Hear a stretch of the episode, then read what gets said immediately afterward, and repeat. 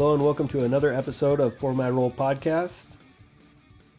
We were just going to give a little bit of news about ourselves, actually. We might not have told any of you this, but we have a lot of stuff going on in our lives. Um, we have a baby due In October? Yeah, October 24th. 22nd, but okay. Actually, I think it's 21st. I don't know. It's coming. Hmm. Coming in October in Yeah. the 20s. Apparently, we don't know what day. uh, yeah, so we have a baby coming up. Uh, we also have bought a new house and hoping to close that on the 24th. Maybe that's why I got my dates confused. yeah. The 24th of August, though. hmm And today it's, what is it today? The 6th. the 6th August of 6th. August in the year 2020. So, yeah, a lot of stuff going on right now. But that said, we still had some time to browse some Gen Con stuff Duh. because it's Gen Con season. And uh, this year it's online Gen Con season, which is kind of interesting. They have uh, online booths and stuff. And uh, I thought it worked okay. I thought the website was terrible. Oh my god, it was horrible. Especially On mobile, it's unusable. Yeah, pretty much if you're browsing on your phone, it's it's like useless. And browsing on the computer is only a little bit better. Yeah. It, it yeah, it wasn't the best. Um. So most of your shopping will need to be done through the vendor's actual websites. hmm The Gen Con store for board games is decent, but it's It doesn't have a wide selection. no. No. Yeah, you know, it's okay.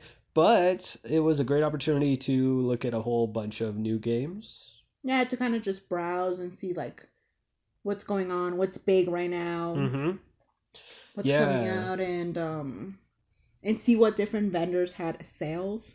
Yeah, um, which I wanted to say my my brother and his wife kind of went crazy on it. But they always go big. they got 15 games out of this Gen Con shopping, and we have a different approach to it. It brought up a real interesting thing about how people shop for games. Uh, some people shop for games for just, oh, that seems cool, I'm just going to buy it. Um, with us, we like to kind of limit ourselves. We already, well, that's one of the things. I think my brother has a growing collection of board games, and we have a completely overflowed Busting collection of board games. overflowing Yeah. collection so that we kind of agreed that we have a three by four Kallax and two other two by four Kallaxes Mhm. And we were like we are not getting another Kallax No way. we have enough games and i think we have almost 200 games in our collection right now hmm so we're at a limit where if we can't hold it we can't have it Yeah, which is sad. so we got to be very selective in our board game Mhm. what we're gonna buy. But even still, we are um we're very cautious buyers for the most part. I like to look at several reviews first, make sure it's got a pretty good rating, or go with a really trusted designer Mhm. um before I before I buy my games. And it seems like with with my brother, which I'm not saying one side's better or worse, it was just interesting to compare the two. Because he's definitely cult of the new. Um, always buying just the newer stuff, Yeah. and um, they also kind of go just for a lot for looks. Yeah. They also go crazy on expansions Oh before yeah. they even played the game, which is crazy to me. But uh, it's just a whole different board game shopper. So it seems like uh, Gen Con is huge for people like that Yeah. because they can make a huge haul off them. I mean, especially if you're actually you're at Gen Con, hmm you can just browse up and down all these, these aisles and see all these exhibitors. So you kind of like in the moment, you know, having them teaching you the game, you just kind of get drawn in and you end up buying more. Yeah, which I'm kind of jealous of that. But I have something in me that just holds me back, and it's just like, oh, I can't, I can't do it. I can't do it until I know for sure. Um, also, I'm a huge deal hunter, Yeah. and I think uh, that gets a lot of uh, gets a lot of people. They they really pound them in at Gen Con, I think, in the booths. Oh yeah. they hike sure. up the prices like crazy. Um, and I like kind of like to wait on my deals a little bit.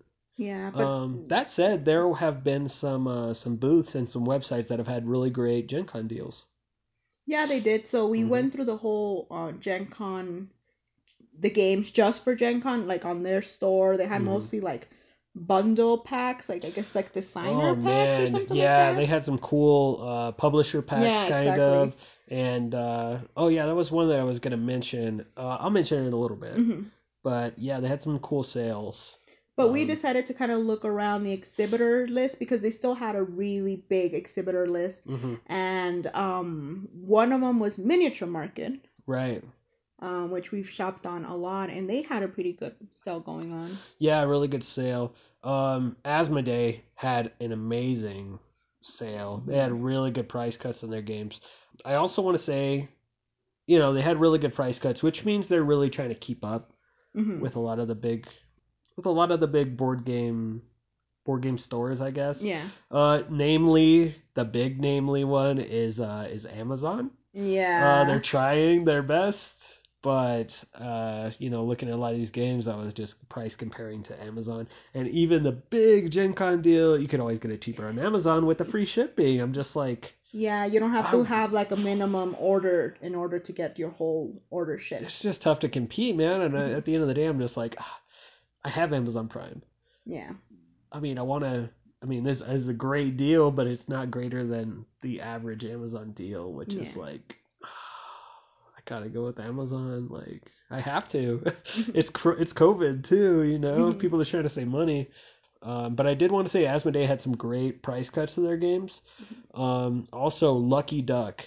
Lucky Duck had some really cool deals where they had huge bundles. You could buy every expansion for everything for like a hundred bucks hmm for like Vikings Gone Wild, uh, Chronicles of Crime.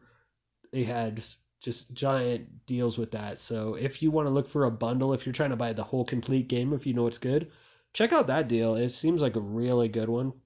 I think they had $33 because they have three types of games they converted from apps into board games. hmm And uh, they had like all three of those for like 30 bucks, which is good for board games. And they know? still have it going on right now.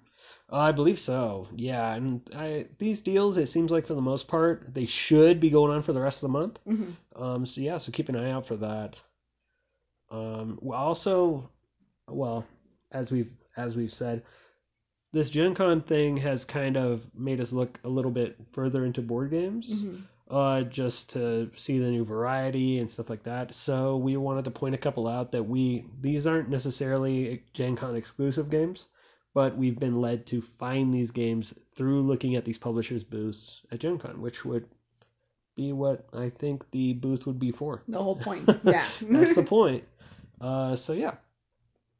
So this first one's called Wild Space. Uh, this game it looks like a really cool, cutie theme between space exploration and cute animals. Aww. So that seems like a cool little matchup. The artwork looks great, and uh, yeah, I just looked at a quick review for that, and it looks good. It looks fun. Yeah. So this next one's called the Alpha. This was one of my brother was super psyched for, and I could see now why he would be psyched for it. It's a really unique theme where you're wolves, like a wolf pack, and well, I think you're a wolf in a wolf pack, Something like that, he said. and um, you have to like compete for other against other wolves at certain points and yeah you're just trying to hunt like caribou and stuff. It looks super cool uh kind of territorial thing. Uh really cool um idea for a board game and it looks like components are great. Cool theme. I check it out. Yeah, the next one is uh, One Small Step. Mm-hmm I believe this one was like um, moon landing, or was it like just space exploration? It was like an astronaut theme to So it. it looks like this publisher does like heavy war games Mhm. and stuff like that. This is interesting because it seems like this one is it follows history as part of like the space race. hmm I don't know. It seems really complex and really thematic. It has like pictures of the actual astronauts and stuff. Mhm. And I like that historical blend in the games. Uh, it's a really expensive game, Yeah. but for the depth, I mean, I might consider it if more reviews come out. It seems really good. Uh, right now, I looked at one of the reviews and it looks awesome. yeah, this is one that we were seriously considering, but we just couldn't pull the trigger on. yeah, eighty bucks Yeah. price point. Uh, but it does look heavy enough to be worth the price point. Yeah, and it looks different. And at, at this point, I think we're looking for something that's different. We got to have something unique to our collection at this point, because I think for the most part we have the best of the best of each Yeah, we category. have. Yeah, we even have the ugly games, but they're good, but they're ugly.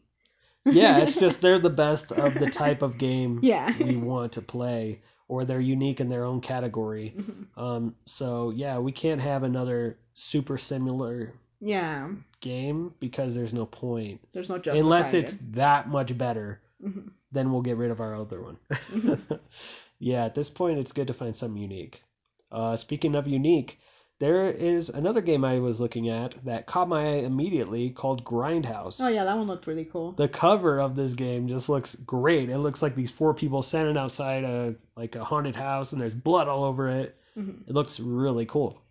So, uh, it looked like the theme for this game is that all of you are trying to survive a night in a haunted house, Mhm.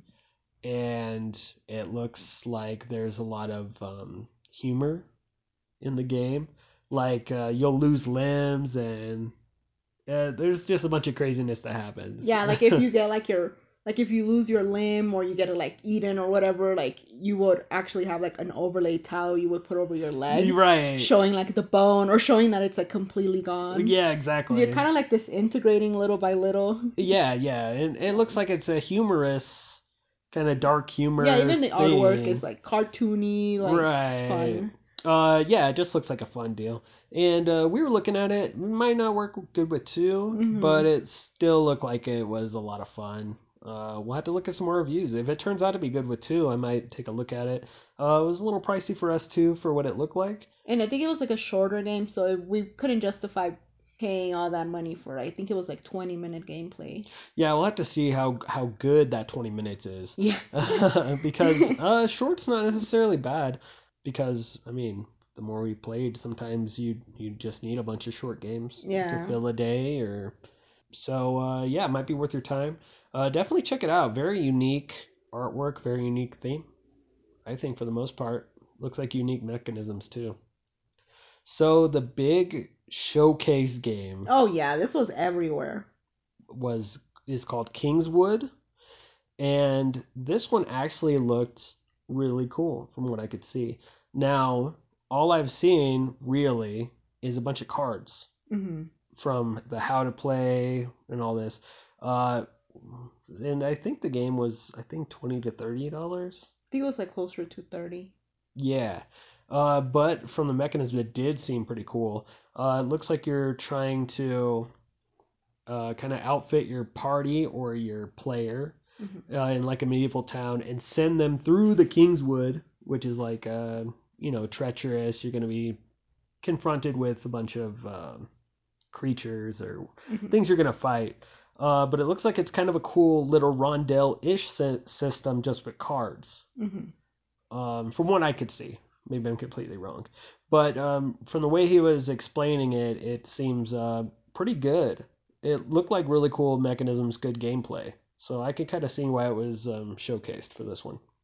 All right, so this next one caught my eye just because my son is a huge WWE fan, and this was WWE Legends Royal Rumble card game. Oh, that's a long It's a mouthful. Yeah. Uh, but it looks like it has all the legends. I mean, this has all the way back to like Ric Flair, Macho Man Randy Savage, up to like the big later dogs like uh, early 2000s, you know. Mhm. Uh, so, but this game, I was looking at it really close, and then I realized it's a little too, I don't know, a little too much for our son. yeah. Uh, it has kind of the standard, um, like health points, and my kick has to be better than your defense, and it's not the kind of game Like my son would comparing stats enjoy. and stuff. Yeah. Yeah, but I will say from the review, it seems very thematic. If you're into wrestling, you'll probably like this because it has like the flavor text for little catchphrases that your wrestler Oh, will do, cool. and it has their special move like the drop kick and whatever the uh, the special move of your wrestler was, and uh, has you know um, really good uh, like photographs from that time. Uh, really cool little combat game, and it could go up to like ten players or something. Oh wow. So it seems like uh, if you're into wrestling and you have a big group that is also into wrestling or is into that kind of combat game, Uh, check this one out. Looked pretty good to me. Just not our kind of game. No. Yeah. So this next one is called Tea for Two, And this which we one- definitely picked up. yeah, and this one I kind of forced Tyler to buy because, as he mentioned, you have to have like a million reviews and all these check boxes in order for us to buy it. and this one had no reviews. No, but I said we're getting it because it's a two-player only game, hmm and it's a tea game, like Mhm. tea theme game. Um, actually, an Alice in Wonderland game. Yep. It's a card game, and I was like, I need it.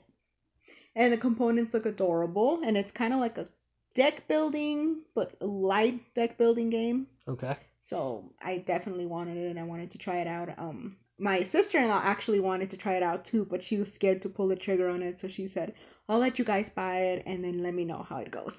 Yeah, which is crazy for them because they buy it. Because they buy off the bat. it. Uh, so yeah, I guess we still gotta have a little bit of that impulse buy. I have to if it's tea themed.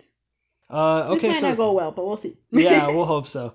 Uh, no, but this game really, I mean, it would be more um, eh, if it looked a little, I don't know, a little different. If it looked like they were really trying to go for the cutesy hmm too hard, then I Mhm. would be suspect. Yeah. But this one seems like it's you know legitimate. Yeah. It seems like the artwork's legitimate. It seemed like they had good um like good production for Yeah. it.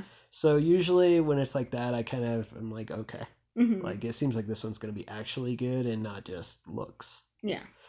Um, so yeah, I, I still I still think this game will be a good Yeah, one. Yeah, it doesn't look like it's overproduced, and it was a pretty cheap price. I think it was like what, twenty, less than twenty dollars. Uh, yeah, it was it was cheap enough to you know to To give it a shot yeah. anyways.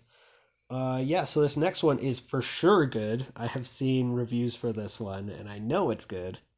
I saw it on my Facebook feed a few months ago, I think, Uh-huh. when it came out on Kickstarter. uh-huh. And the cover is just like a cute little calico cat, Right. and he's all rolled up in a little ball. He looks adorable. Uh-huh. But I did not even think of clicking on it because I was like, if I click on it, it's just not gonna be good. I'm gonna end up buying it. so I never even looked into like how it worked. I just Uh-huh. noticed that it was kind of like a tile laying game. Um, but Tyler just brought it up to my attention yesterday. Yep. That you found a review on it on the Dice Tower, Uh-huh. which actually turned out to be turned out to be a pretty good game. Yeah, Calico. Uh, apparently it's really good, and um, it's it's one of those ones that at this point, cats and quilts, cats and quilts are just flooding the market. so at this point, it's like everybody has the expectation that oh my god, it's another freaking cat game that you know may or may not be good. It's just flooding the market right now. It's a new thing, but this one is actually good. yeah, and I checked that out, and it's still actually on Kickstarter. I think it's thirty five dollars. Yeah. So we'll have to keep an eye out for that one. Um, maybe if it drops price a little bit, we might pull the trigger on that one. Yeah, because I don't want to pay for shipping. All right, so now we're going to jump into games we played. Uh, one game we played this week is called Bärenpark. Uh, this one I played. Uh, it came out in 2017. It was designed by Phil Walker Harding, and it was published by Lookout Games. This is a tile laying game, very simple tile laying game, but very tight tile laying game. Uh, I could see with this one that it was it, you could automatically see what you're going for right away. Uh, the objectives are very clear. Um, all you're gonna do is set these tiles, uh, and you co- you're covering icons on your little park. There's certain areas where you can't cover, but you're trying to cover these icons on your park. And uh, when you do that, you take the action that covering your icon would do, which usually is to grab more tiles. It could be to add another giant tile to your board, Mhm. basically another thing to fill in.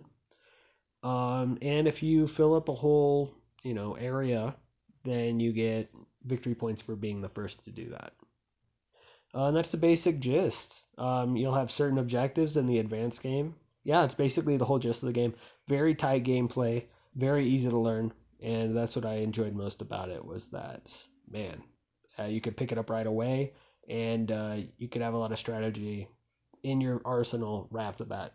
Like the second play, you're like, okay, I know what I'm doing. Well, it seems like it was addicting. You played it twice back to back because you just in a wanted short to win. time span too. Yeah, and you played the advanced rules and the normal rules. So Yep, and the advanced I definitely recommend it. Um, It doesn't take anything away from it. Very easy to pick up. And it seems like it was a really tight game. I saw you guys trying to like Both games are very tight. count to the very last point. Yeah, in the first game, I I thought I won, and my brother even thought I won, and he won by like two points or something Oh like that. wow. And the second game, I only won by a couple points in the advanced game. Uh, so I mean, that's how easily it is to pick up. Those are my first two games. You know, very good tile laying game. Uh, definitely check it out. Um, I thought it was great. The artwork's great. The theme's kind of weird, but it's okay. I saw those like toilets and You're Stuff. you're creating a bear park. you gotta have toilets. Like yeah, I mean, yeah. If you're gonna check out some bears, Yeah, you need to. you're gonna be pooping yourself from being so scared. Terrifying bear park. But uh, but no, it's a it was a very very good tile laying game. All right, so the second game is called Dinosaur Island. Uh, this was published in 2017. Jonathan Gilmour, Brian Lewis, and uh, it was published by Pandasaurus Games. I feel like we're late to the party with this one. Yeah, big time. Uh, we've been interested for a long time in the two-player version, Dualosaurus. hmm Uh, but this one, we just played the normal game. So, uh, this one was very, very interesting. With this one, uh, you were using different DNA, different types of DNA, uh, trying to get all this DNA together in order to create dinosaurs for your park. Uh, you're also trying to create more attractions for your people, and you're trying to up your security so that these dinosaurs don't kill your people. So it was really interesting. It was like, yeah, you're running a Jurassic Park type of deal. What if you were trying to run an actual Jurassic Park theme park the right way, not like in the movies? You mean like the actual like, safe way? yeah, exactly. Oh, You're trying to at least. if some people get eaten, then yeah, eh. you know you gotta have some casualties. Uh, yeah, some interesting mechanisms in this one. Um, some annoying mechanisms in this one. that just pulling you pull these people the people who are coming to your park you pull them out of bag out of a bag and there's yellow little people and there's pink little people and the pink little people are called hooligans you don't get any money from them and they can't get eaten by dinosaurs so they're just the worst to pull out of the bag um so yeah other than that i made a really cool dinosaur park i made three tyrannosaurus rexes my security level had to be gigantic because they were T-Rexes. But uh, yeah, really fun. You you're trying to increase excitement by having more dinosaurs, and you also want to get more people in into the park. So you're creating more cages for the dinosaurs. You're making a d- bunch of different booths to get more money, like like a hats store, whatever. That sounds really cool. I didn't get to play this one because I was um taking a pregnant nap. So, Yeah, but it looked fun. yeah, it was really fun. Uh, and the graphics are great. You have cool little wooden dinosaurs and stuff. yeah, I saw it. It looked adorable. Yeah. Uh, good game. Definitely recommend it. Hopefully, the two player is close to what this game was. Yeah, we have to look into it. hmm I think it's still almost the same price. Yeah, I don't know. The production value was great with this one. You had uh, little indents in the boards and everything. Yeah. It was, uh, yeah, you could tell once they start putting indents in the boards for things uh, that they really went overboard on production, which is great. which is great. You just have to pay for it. Which is fine because that's a way overproduced game, and if that's what you're looking for, that's what you pay for. Yeah. Uh, so this next one I have been waiting to play forever. Oh my god. Uh, this one's called The Quacks of Quedlinburg. This game was everywhere. And I was like, these quacks, this quacks, this quacks. What's up with this game? It's everywhere. There's reviews for it all over the place. It's supposed to be great. So yeah, we we checked out The Quacks of Quedlinburg. Uh, this was put out in 2018, designed by Wolfgang Warsch, published by North Star Games, and this is another bag building game, which bag building is one of our favorite mechanisms. But boy, did I suck at this one because besides bag building, it's also like push your luck, yes, and I sucked so bad. and you always push your luck. Yeah, I'm like, wait, what? I don't even think I thought of the odds. Like, what are the odds that I'll go over and bust? I was just, I don't know. which is not no, smart and push your luck. No strategy. I think this is why I sucked. Yeah, that's a big that's a big problem. so with this one, yes, it is all push your luck. It is all bag building. Mhm. Uh, basically, what you're trying to do is you're you have like a spiral board. a cauldron, Mhm, It's called a cauldron, but it's basically just a big spiral. And what you do is you you take these uh, tokens out of your bag, and there's bad tokens and there's good tokens. They all have numbers on them, which means the number that you put down on the board that you pick out of the bag and you put down on the board means how many spaces you move forward hmm on this spiral Track. track, right? Uh, which will get you more victory points each turn, and will get you more points. Well, not victory points. It'll get you more points to buy better things to put in your bag, basically. Yeah. And uh, the things that you pull out of the bag will have special abilities as well. You'll set it down, and this one will say, move another this many spaces for each other whatever. Yeah. They all have different powers, basically. You know, of course, the better powers and the bigger numbers are they cost more to buy. Mm-hmm. And there's also rubies that you get throughout the game that do different things. But that's the basic gist of the game. And uh, it's a good little bag builder. And the pusher luck does really come in because, man, you could get unlucky real quick. Yeah. A lot of luck in this game, actually. Um, I mean, you could try to mitigate as much as you want, but you could throw, you could just draw three bad things in a row. Yeah, because the thing about it is you can't actually get rid of you can't get rid of the bad ones, Right. which are the garlic. I think we did have one card that let us get rid of one, hmm but that was it. Other than that, there's really no special abilities where you can get rid of them. You're pretty much stuck with the Yeah. garlic, which those are the bad. And you could have 20, Mhm. 20 chips in your bag, but if you draw, you could still just draw three in a row, and we've seen it. Yeah, it happened to me a lot. You could draw three bad things in a row, and then you're just screwed. You're just done, yeah. Um, but yeah, other than that, I mean, that's push your luck games for you. Sometimes it just works like that. No, the mechanisms are really good for this. Uh, it seemed really quick. Turns went pretty quick. There's a lot of simultaneous action, hmm which is good for a game like this. You don't have to sit around watching other people do it.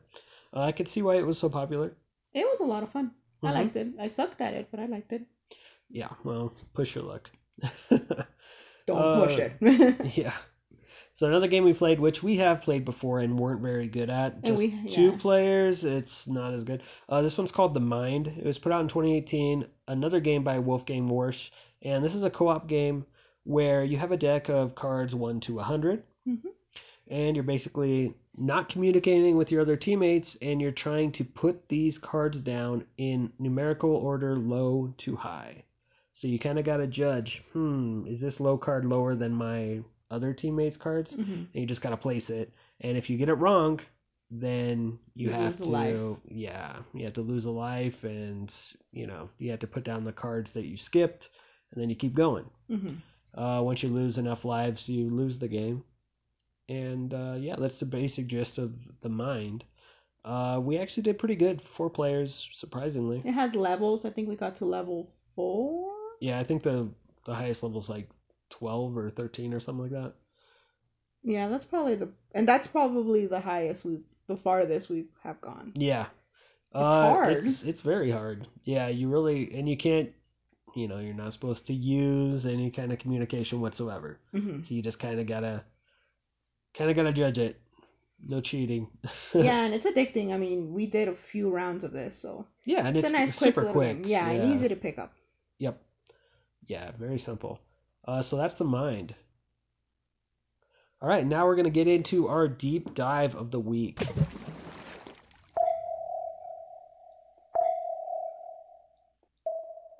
Today's deep dive is a game called Petrichor, which was put out in 2018, designed by David Chircop, published by APE Games. All right, so this plays one to four players. It's an area majority, hand management, and a voting game. hmm The components there are a ton of different components to this Oh, game. there, yeah, the most notable component are these buildable cloud cups. Yeah. Yeah, which they just look like clouds. Uh, petrichor, by the way, is apparently a noun that means the smell, the earthy smell after a rain. hmm This game is about clouds. You you are clouds, and, And you're rain. trying to rain moisture onto crops and grow them and harvest them, Mhm. basically. Yeah. So uh, they have these buildable cloud cups. There are cards, of course. There are tiles, which will there are, there's going to be tiles for the different crops. Mm-hmm. Uh, there's a board which basically keeps track of victory points and the weather and harvest dice and stuff like that. Uh, there's dice. There's custom dice. Mm-hmm. Yeah. Uh, there's chits for little uh, chits that indicate whether or not the crop is growing or if it's not yet Sprouting. sprouting. Mhm. Or uh, also there's wheat tokens, which are very important. We'll get into that. uh, there's also glass beads, which are the rain, basically. Yeah. They come in each of your player colors, has different uh, glass little beads. And there are also little wood discs, which are used for voting and keeping track of victory points and Yes. stuff like that. All right. So uh, the gameplay works in that you play these cards. You have a hand of seven cards. You play these cards, which will have one of the four different weather types on it, Mhm. which is rainy, frost, Sunny. sunny, and windy. I think. Mhm. Yeah. And uh, after you play that card and take that action, uh, you'll be able to vote on either what kind of weather will come up, or you can get a free victory point out of it, or yeah. Uh, so basically, that's the basic mechanisms: is you play a card and you vote. Mhm. Uh, if you want to play a different card, you know that you don't have, you can play two other cards to, you know, to basically use that the card you want. Use that action, Uh-huh. yeah. So yeah, after you play cards and after everybody passes, uh, then you move on to the weather phase where frosty weather will have a certain effect. You know, sunny weather will have a certain effect. You'll all do whatever action is that weather type that you Mhm. voted on. After that, whoever won the votes will get Whoever got the majority. Yeah, whoever got the majority of each weather type of each vote, basically, Mhm. whoever won that vote uh, gets to get extra victory points because you won Mhm. the vote. Yeah, other than that, you'll move on to eventually a harvest phase where all the harvest dice, if they all show the harvest symbol, uh, you'll have a harvest phase, which is basically scoring for the crops that you're on, your rain is on, and all that. Mhm. Uh, that's your scoring phase. At the end of four rounds in the short game, uh, you'll have a scoring phase no matter what, and then the game's over, and you'll count up victory points. Um, the highest victory points wins. If you're tied, the highest voting wins. If not, you share the victory apparently. No, if you're tied, the first, the last person to have harvested something wins. No, the first player to run over to a field and oh harvest yeah. Wins. Something like that. Yeah, so uh, so basically, there's some really cool mechanisms that go on in this game. Yeah, we could get into them. Yeah, so like as far as like the cards, hmm um, the cards are very simple. They just have an icon on the top and a picture. It doesn't have any writing. Yep, So you have a player aid that will tell you, hey, a good player aid too. yeah, it will tell you, hey, like this symbol means you're taking this action. Right. So you would just basically just look at the symbol and then look at your little player aid and figure out what you're supposed to do. You'll get the hang of It's it It's super intuitive. It's not confusing at all. Yeah. Yeah. Um. Also, when you vote, you Mm-hmm. can vote either on the main main weather that's on the very top, or it will tell you that you can vote on the next one going clockwise. Yeah, there's three different icons on on the card. There's a Yeah. giant one, which it's obvious that that so it just kind of reminds you, yeah. Or you could vote on the next weather in that cycle or whatever. Yeah. You have options to vote. And it will have a little picture of it too. So, Mhm. and for the voting is very important because you'll start with frost and work your way clockwise, but not all of them will be activated. Only the two with the majority. weathers that have the majority. Right. Um. And, which are very important.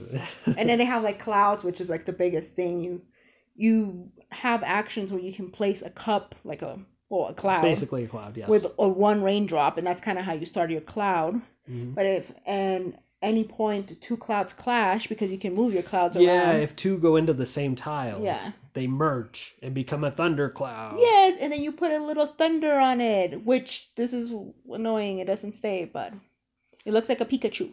Yeah, there's a little car- a little cardboard thunderbolt that'll go that'll clip onto your little cloud. Yeah, Um, that keeps and- falling. I'm kidding. Yeah, which you could be really strategic with these. Like, uh, you know, different actions will allow you to move your clouds into other places. Mhm. Um, and if you move a cloud to a place with another cloud, you merge those two clouds.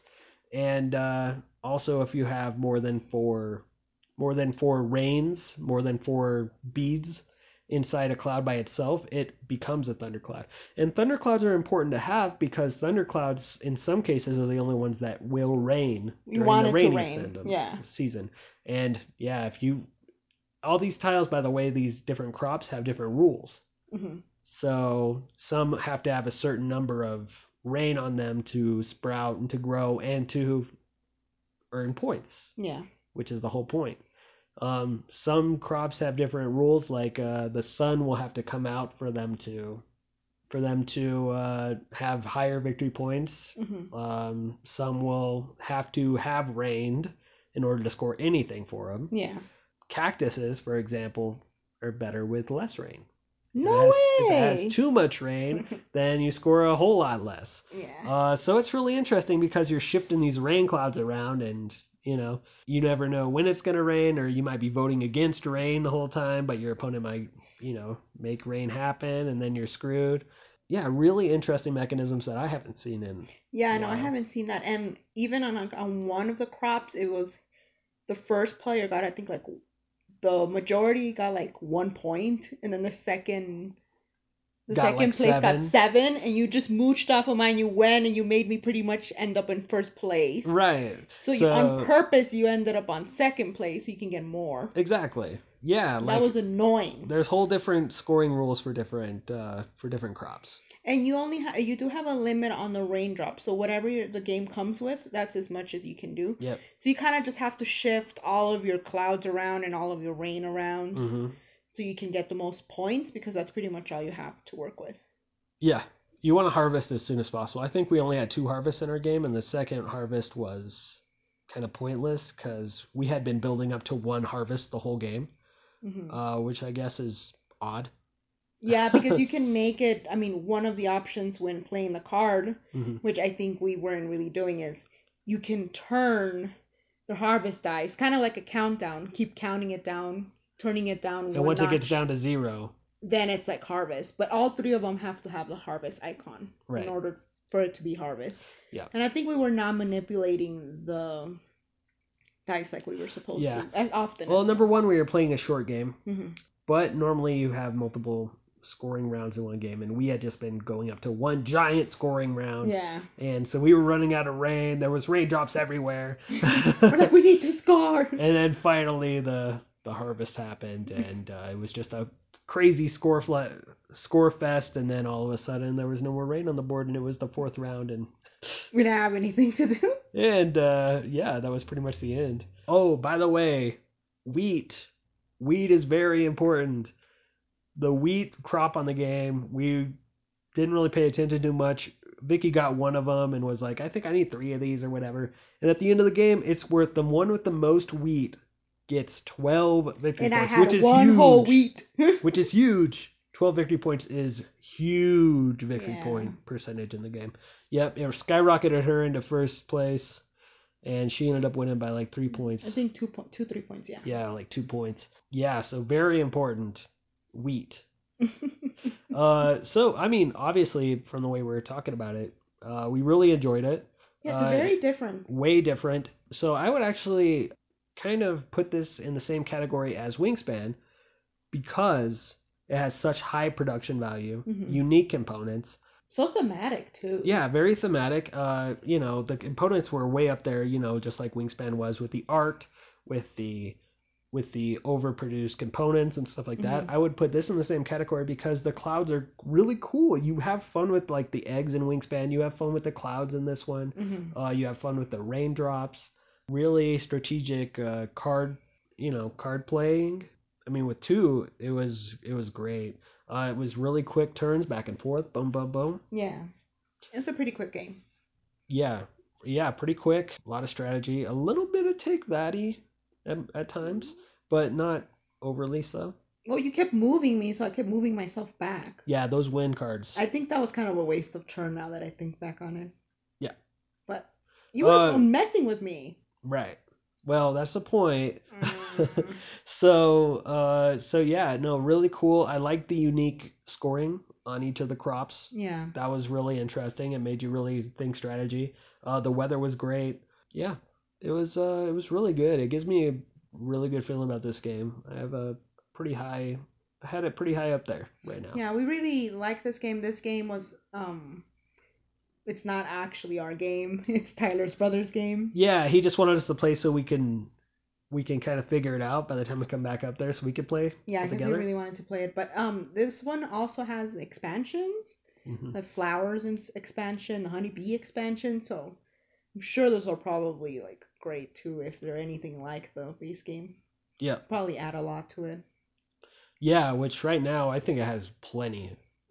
Yeah. I'd have to play this game a lot to be like, ah, I'm sick I of need the two expansions. Yeah. Uh, no, no, no. I think this game is is great. So anything else? No, my only complaint is that the little little thunderbolts didn't stay in the little notches like they were supposed to. They kept falling off. It was getting my nerves. Yeah. Other than that, it was Huge con. No. Yes. the little Pikachu tails kept falling off. Anyways, Other than that, it looked it was perfect. yeah, really good game. Uh, so that is Petrichor. Definitely check it out. yeah, check it out. All right, now it's time to get into our death by exposure.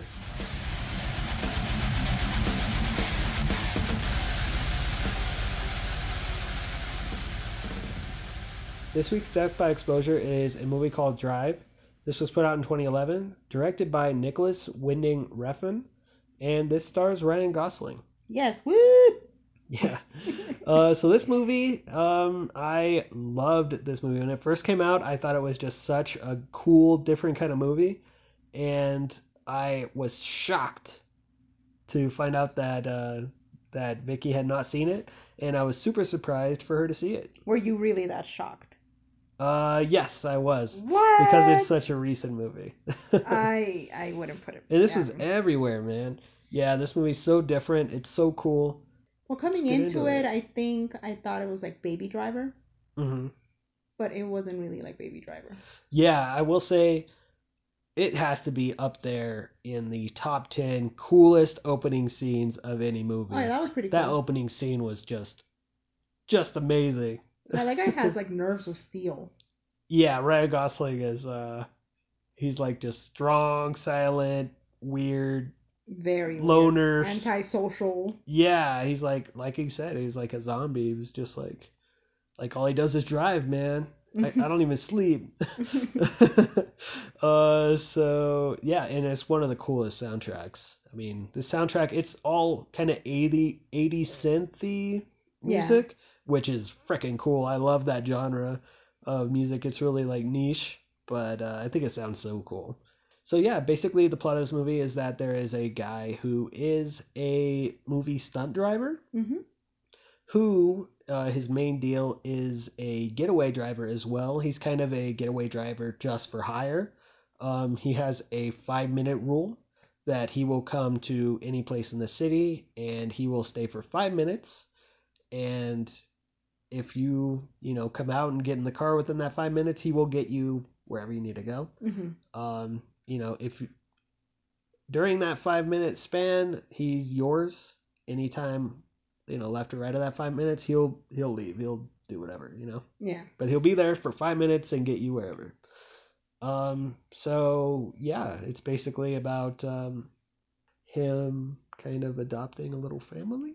Well, yeah. I mean, it kind of starts off like he has his, his stuff like together as far as like he's like a stunt driver during the day and then like a Getaway driver. getaway driver at night, And and, he's that's super cautious. He like changes whole apartments after each job. yeah, like if this has been working for him. This is what he's been doing until a woman comes along and she just messes everything up. Yeah.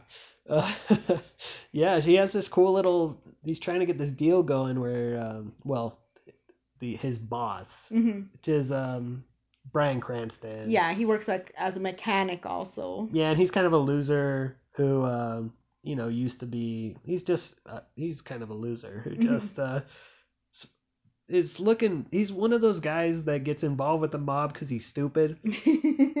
he's like already gotten a permanently broken leg from the mobs, and he's like going back to the mob, being like, "Hey, I need your help helping fund something." I'm Mhm. like, this guy's a freaking moron.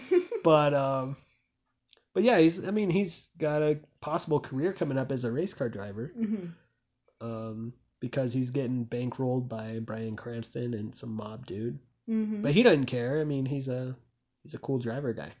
And he's a cool, quiet driver guy. Yeah. And then he ends up meeting this lady that lives next to him, Uh huh. and he falls in love. He kind of takes on like the fatherly role for this little kid, Right. and then everything goes to hell. Yeah. Uh, so it's really, really, really good driving scenes. Really cool uh, action scenes. Oh yeah. I mean, bloody as hell sometimes. Oh yeah. I wasn't expecting some of those. Yeah, yeah. Uh, acting is great. Uh, it has Christina Hendricks in it. Os- Oscar Isaac is in it. Mm-hmm. Um, yeah, really good actors are in it. And this movie, I would have to put up there with um, like Tarantino movies where there's just something about it where some people just can't capture it, but it has that cool element in it. You know, like it just, I don't know, they're just cool. Well, it was really cool. The only thing, the like, characters are just cool. yeah, I mean, everyone was cool, and like the cast was great. right. Um, my only thing is like it was like really short. hmm So, and then it just kind of like ended, and I was like, but what happened? Yeah. Which I kind of, I kind of like. It's kind of a little open ended, and it's not even about that really. It's just The story. Yeah, well, okay. So this is the tangent I kind of drew after I watched it again. I was like, ah, this is kind of like the old west movies. I think there's a book called Shane that I think was made into a movie too, where it's kind of like, man, I don't want to spoil anything, Mm-hmm. but it's kind of like this outsider comes in, he saves everybody, and then you don't know what happened to him He really. kind of just. He just leaves. He just goes on to the next thing, hmm and you don't know if he like lived or died or what. That's kind of what frustrated me, I guess. I think that's like the open-ended old west kind of formula thing. I guess that's you pretty know? cool. But man, character's so cool, and there's cool scenes that are just like, damn, this guy's such a badass, and He is a bad motherfucker. yeah, he got in bad situations, and there's cool mob angles, and um, oh yeah, what's um, what's the guy's name?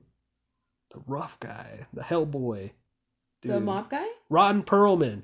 Yeah, uh, the guy yeah. from Sons of Anarchy. He, Ron Perlman a really is a villain. really good bad guy. Yeah. Um, so yeah, it's uh, it's really good, really good scenes, good characters, and man, there's some tense moments. Mm-hmm. Like I said, that opening scene. If you watch the opening scene and you don't want to keep watching the movie, just don't watch it because you're insane. You're a mad person. Just yeah, I don't know. Something's wrong with you. Something's wrong with you. Because that is the coolest opening scene. Yeah, that was pretty cool. Uh, yeah. So what do you think your rating? I would give it like a 3.5. 3.5 no I, I actually would give it a 4 maybe even higher but it's just it's got that cool factor that i just can't get enough of and it's so different That soundtrack alone was like. Oh, the soundtrack was pretty good. I had that ending song stuck in my head all night. oh man. Such such good music in this one. Uh yeah i will say for sure it is unlike a lot of movies you will ever see. Very unique. Give it a watch for sure. Right and that was this week's death by exposure.